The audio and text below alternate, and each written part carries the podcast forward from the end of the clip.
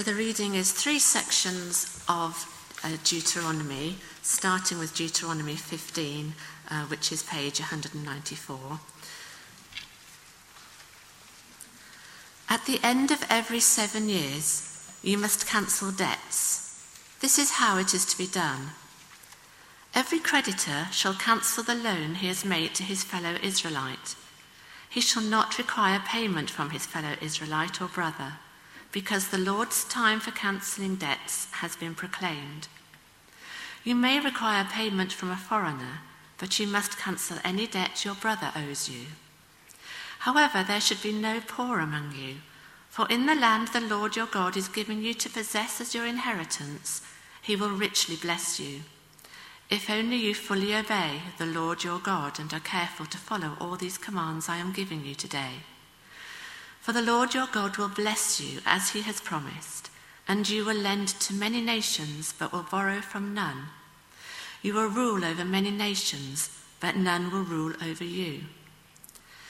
If there is a poor man among your brothers in any of the towns of the land that the Lord your God is giving you, do not be hard hearted or tight fisted towards your poor brother. Rather be open handed and freely lend him whatever he needs. Be careful not to harbour this wicked thought. The seventh year, the year for cancelling debts, is near, so that you do not show ill will towards your needy brother and give him nothing. He may then appeal to the Lord against you and you will be found guilty of sin. Give generously to him, and do so without a grudging heart. Then, because of this, the Lord your God will bless you in all your work and in everything you put your hand to.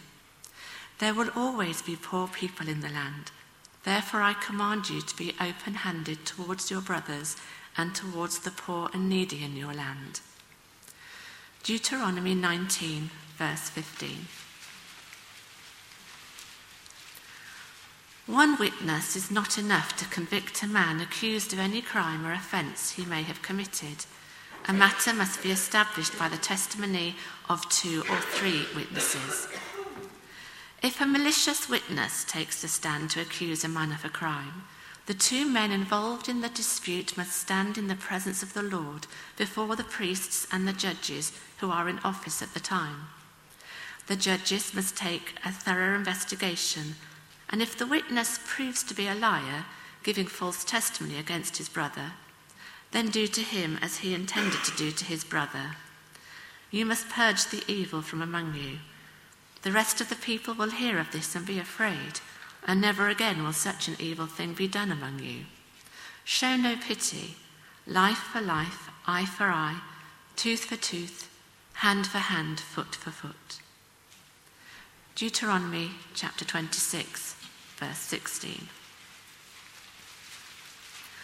The Lord your God commands you this day to follow these decrees and laws. Carefully observe them with all your heart and with all your soul. You have declared this day that the Lord is your God and that you will walk in his ways, that you will keep his decrees, commands, and laws, and that you will obey him. And the Lord has declared this day that you are his people his treasured possession as he promised, and that you are to keep all his commands. He has declared that he will set you in praise, fame, and honour high above all the nations he has made, and that you will be a people holy to the Lord your God, as he promised. This is the word of the Lord. We're going to spend a little bit of time uh, looking at the Bible this morning, so let me pray as we do that. Heavenly Father, we thank you that we can be confident that as we open up this ancient book, that you will speak to us through its words this morning. And so we do pray you'd give us ears to hear your word to us. Amen. Amen. Well, I wonder uh, how you found uh, Deuteronomy, the book of Deuteronomy that was just been read for us, that we've been looking at on Sunday mornings and in home groups over the past few weeks. Uh, I wouldn't be at all surprised if you found it a bit of a struggle. Like it's it, for all sorts of reasons. I wonder if you've sort of struggled to get a grip with the book. Uh, here's several reasons why that might be you. Firstly, the culture of Israel that we've been reading about in these verses is so different so alien to our culture today. It can just seem very, very hard to connect with. Perhaps, secondly, you read some of God's laws and commands, and if you're honest, they just feel a bit bonkers. Like random at best, bonkers at worst. Why, for example, was it not okay for Israel to boil a goat in its mother's milk? Any takers? What does that mean? Or perhaps some of you might have read some of Deuteronomy and you think that some of the punishments for disobeying God's commands seem incredibly harsh. Some of them will be shocking for us to read today. And it's not unusual because of that to uh, hear atheist speakers talking about these verses and ridiculing the Bible, making a mockery of it on the basis of what they read in some of these Old Testament laws. Perhaps that might be you this morning. Just think it's ridiculous. Just think Christianity is off the wall. Hard to take God seriously in light of what we read in these Old Testament verses. Now, for many of us, I suspect that actually our, our overriding sort of emotion of feeling as we read these verses is just one of bemusement.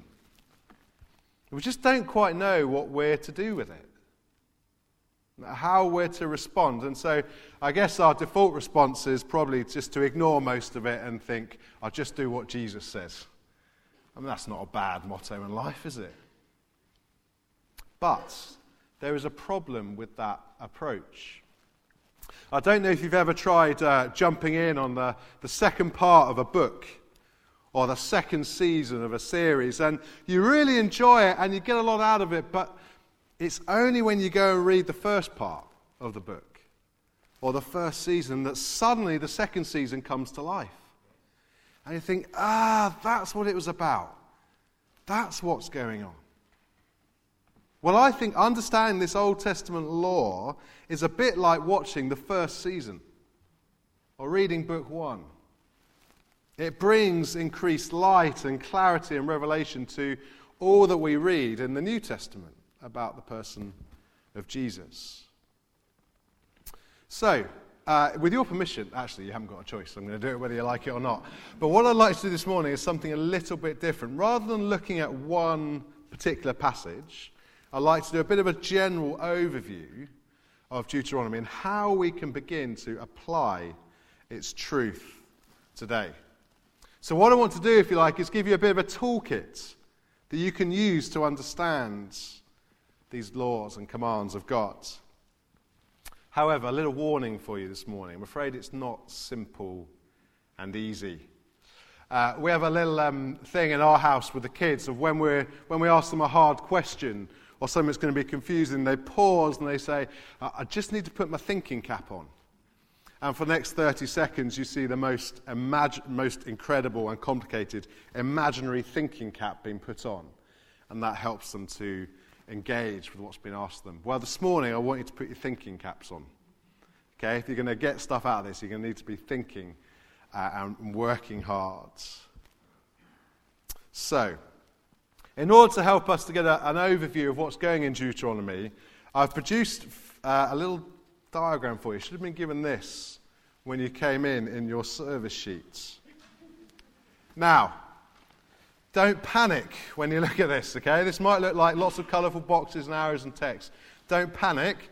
My hope is that by the end we're going to go through this and it will make a bit of sense. But you might want to keep this with you as we go. Okay, well, let's give this a go then. So, Deuteronomy Deuteronomy reveals to us the Old Testament Mosaic law. The Mosaic law is the law that was given to Moses for the people Israel by God. And the question that we want to ask, answer is this So, how does it apply to us today? Why is this relevant? What's this got to do with us?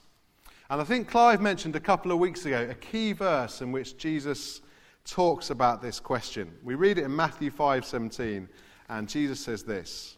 Do not think that I have come to abolish the law or the prophets. I have not come to abolish them, but to fulfill them. Okay, now here Jesus is saying two crucial things. The first saying, thing he's saying is, I've not come to abolish these laws. So the, it's not that we think, oh, Jesus got rid of this. This is no longer relevant. We can just ignore them. No, Jesus hasn't come to abolish them, but he has come to fulfill them. In some way, Jesus has achieved what these laws were given to God's people to do. And that means that in order to understand these laws today, we have to understand how Christ fulfilled them. And Christ has done that in lots of different ways uh, and for lots of different reasons. And so that's what we're going to try and go through now. Okay, is that okay? Everyone with me so far? Good. So if I've lost lost you now, we really are in trouble. Okay, so firstly, then, what does this Old Testament law do? Well, it reveals Israel's sin and their need of Christ because they can't obey it. So God gives Israel this law knowing that they won't be able to keep it. And you think, why would you bother doing that? Well, he does it in order to show them that it was pointless to put their confidence before God in their own moral righteousness, in their own ability to do what God says. The law made Israel realize that actually they needed God to be gracious to them. But here's the thing Jesus does what Israel couldn't do. Jesus obeys the whole law. He lives in perfect obedience to God the Father. He fulfills the law by meeting its demands. So, what then for us? Well, similarly, then, the law convicts us of sin because we realize we can't live how God commands us to. We can't achieve the standard. We, we can't make ourselves right before God because we can't live how He asks us to. But Jesus has done what we could never do. Therefore, the law shows us that we need to put our confidence in Christ. Okay, so you're with me so far. That's what the law does generally. But Clive mentioned last week that there are um, lots of different parts of the law. He's mentioned there's three different types the moral law, the civil law, and the ceremonial law. I just want to briefly think about those things. So, firstly, then, the ceremonial law.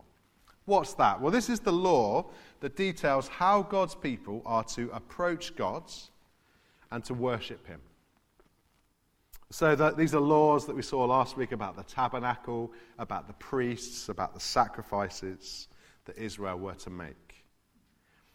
Because God's people couldn't keep the law, these sacrifices, these ceremonies, were the means by which Israel would receive forgiveness from God.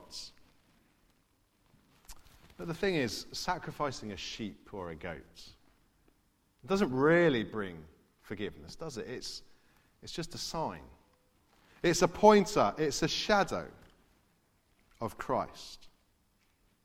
You see, Christ fulfills those laws because he was the perfect priest.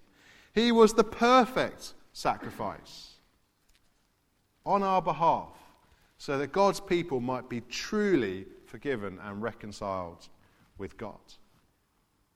So today, when we read all those Old Testament laws about those things, we no longer have to do them because these laws are about pointing us to Christ and his mediating work on a cross for us.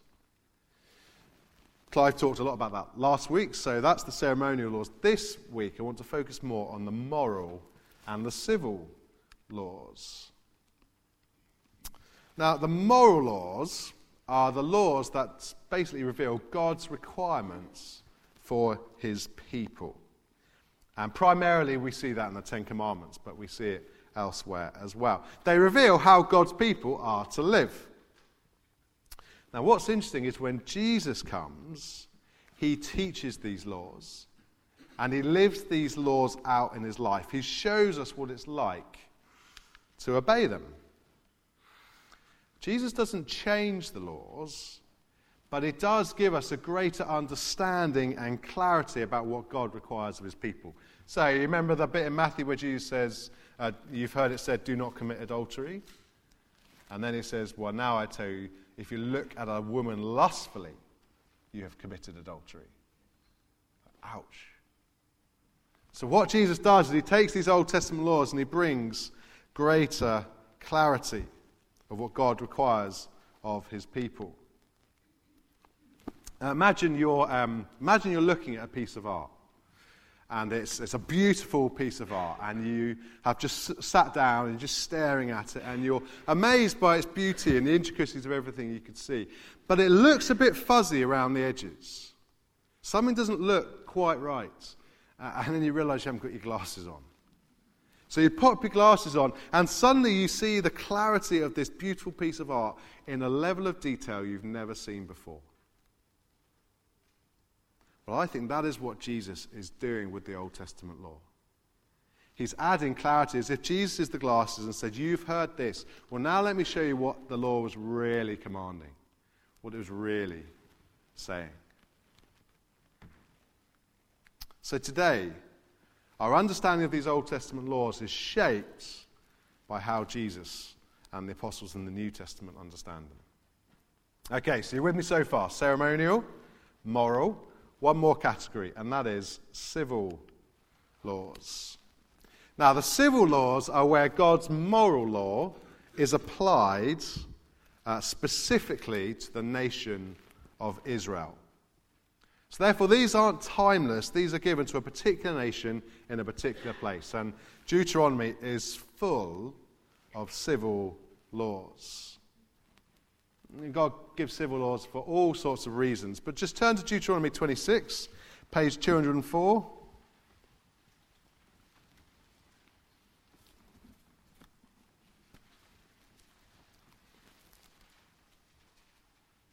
And we'll see one reason why God gives these civil laws. You see, as you look at verse 16 and down, you, you see that God describes his people as a treasured possession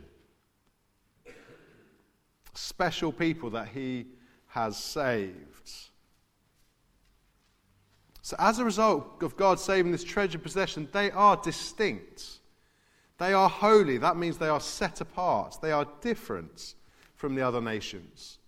And the reason they are to be different is so that the other nations might see them and be pointed towards God. So, quite a few of the laws and commands in the Old Testament are given to help Israel to be distinct, to be different, to stand out. But Jesus introduces a big change in how we apply those laws. You see, Jesus introduces and creates a new people. God's chosen and distinct people are no longer Israel, but all those who by faith have put their trust in Him.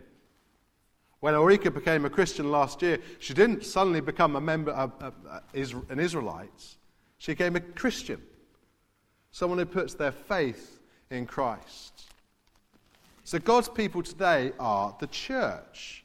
And the church is made up of people from all sorts of backgrounds and tribes and nations. God's people are no longer citizens of one nation in a particular land. Israel was a theocracy. Uh, a theocracy just means it was a, a nation that was ruled by gods. The nation's law was God's law. Uh, it might not have escaped your attention that we don't live in a theocracy. And so, the church is full of people who live under the governments of different nations. So, we can't apply these laws literally. Instead, what we have to do is try and work out what the general moral principle is that these laws are teaching.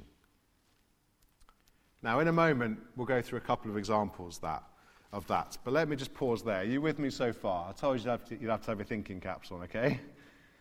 God's law does various different things, and it splits into different uh, aspects. But let me just throw one little curveball into the mix, and it's this. These categories of moral, civil, and ceremonial law don't actually exist. having just told you what they all are. They don't exist. You don't go through the Bible and read a little bit which says, this is moral law now, this is ceremonial law. Nothing. You just get the law. And when Jesus reinterprets it, he doesn't say, you know, this bit's this, this bit's this. These are just categories that human beings have made up to help us get our heads around what's going on in the Old Testament. Sometimes these laws might fit into more than one category. So, here's the thing. When we read the Old Testament, we don't just line up our three boxes of moral, civil, and ceremonial and just pick it out and pop it in one box and say it's that. You know, what we have to do is we have to look first at how Christ fulfills the law. And only then we can work out how it might apply today, and then we can work out whether it's a moral, civil, or ceremonial law. Let me try and give an illustration. Uh, my favourite films, uh, probably two of my favourite films of all time, have been uh, The Usual Suspects and The Sixth Sense, uh, going back a bit now. And the thing I love about both of those films is at the end, uh, there is a massive twist. It's a huge twist. And it's the sort of point in the film where suddenly you go, ah! Oh! And you start rethinking everything that you've seen in the film before and start l- l- imagining it in a new light because you've just seen the key that unlocks everything. It's a great moment. And I think that's exactly what Jesus does for us with the law. It's like He's the key. Through Him, we see everything in a new light. He makes sense of everything that's gone before. And it's only by doing that that we can work out how the law applies today. Um, what I'd love to do at this point is stop and take questions uh, because I'm sure there's loads. Uh, but Clive's in on Monday morning, so uh, feel free to pop in, chat to him about all these things. He'll sort you out. For now, I'm just going to give um, a couple of examples uh, to try and show you how these things work through, if that's okay. So, turn to Deuteronomy 15. So it's page 194.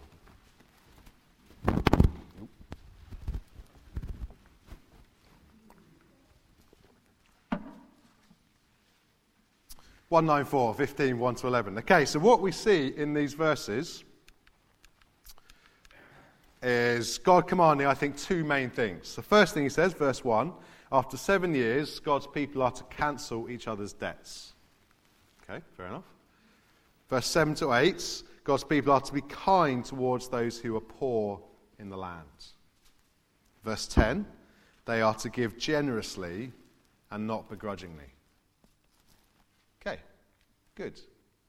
Well, how do we see those things in the New Testament? Well, we see very similar things, don't we? We see Jesus encouraging that we, uh, we give to the needy. The, the New Testament writers talk about God loving someone who gives cheerfully, not by compulsion. So we see these things echoed in the New Testament. And so, therefore, as we look at what's going in Deuteronomy, we think, you know, this is a moral principle, isn't it? It's a moral law of how God's people are to live throughout the ages. However, what we don't ever get taught in the New Testament is that we should, um, uh, we should n- cancel people's debts after seven years. We never see that. That's never said. Why is that? Well, it's because Jesus changes the way we see and read the law. Remember, Christ creates a church, not a nation. So we're not living now in a theocracy where we all live under God's rule. We live under lots of different governments. And so it doesn't work. It doesn't work to apply this command. And so this command looks like a civil command. It looks like something that was given to a particular people at a particular time. So that's why it's not applied directly to us. However, what we can do is try and work out the general moral principle within that command. And I think it's probably something like this give without expecting repayment. That's what we're to do. Good. Make sense? Good. Can we move on. Next one Deuteronomy 19.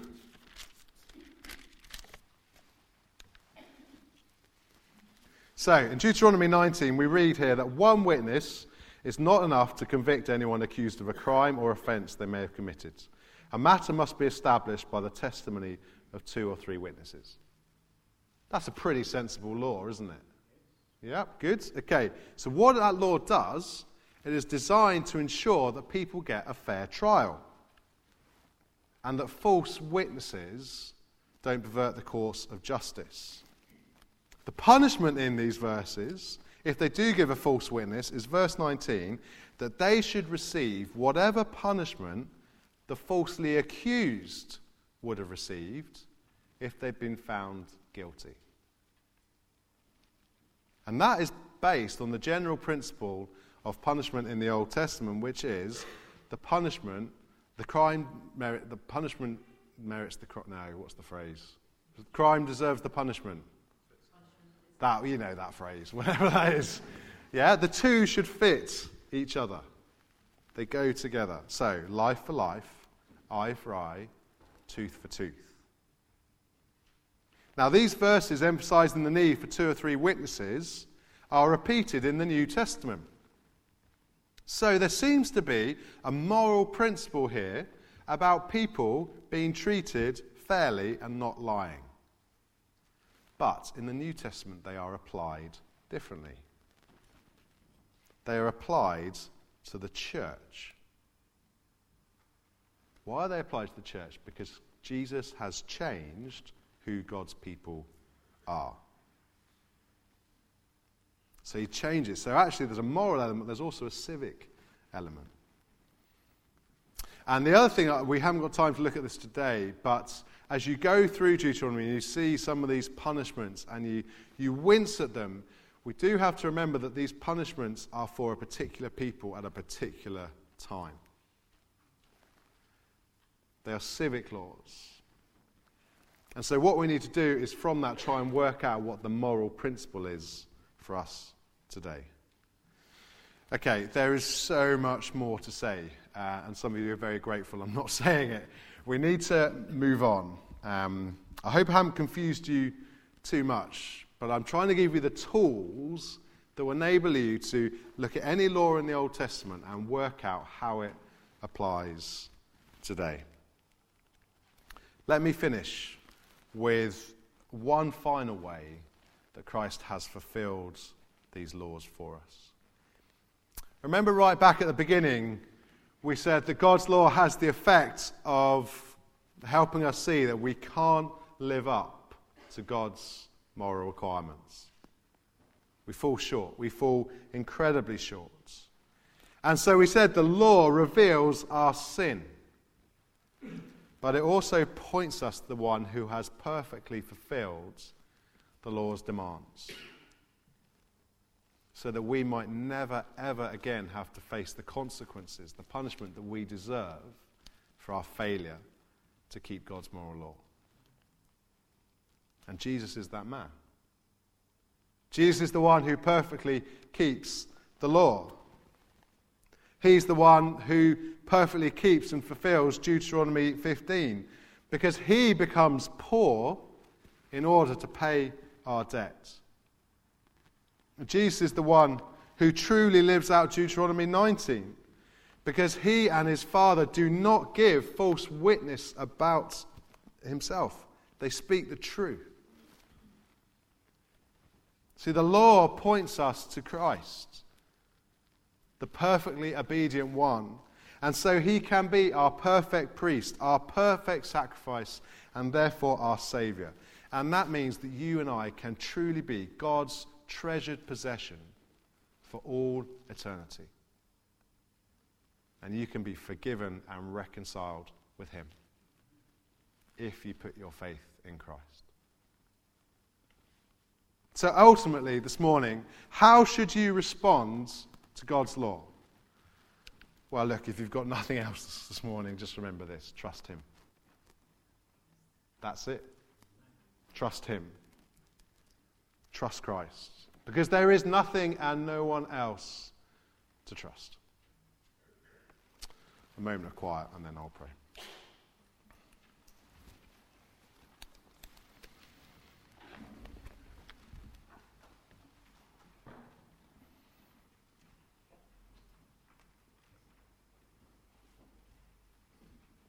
Loving Father, gracious God, we thank you for the Bible. We thank you that you speak to us through it.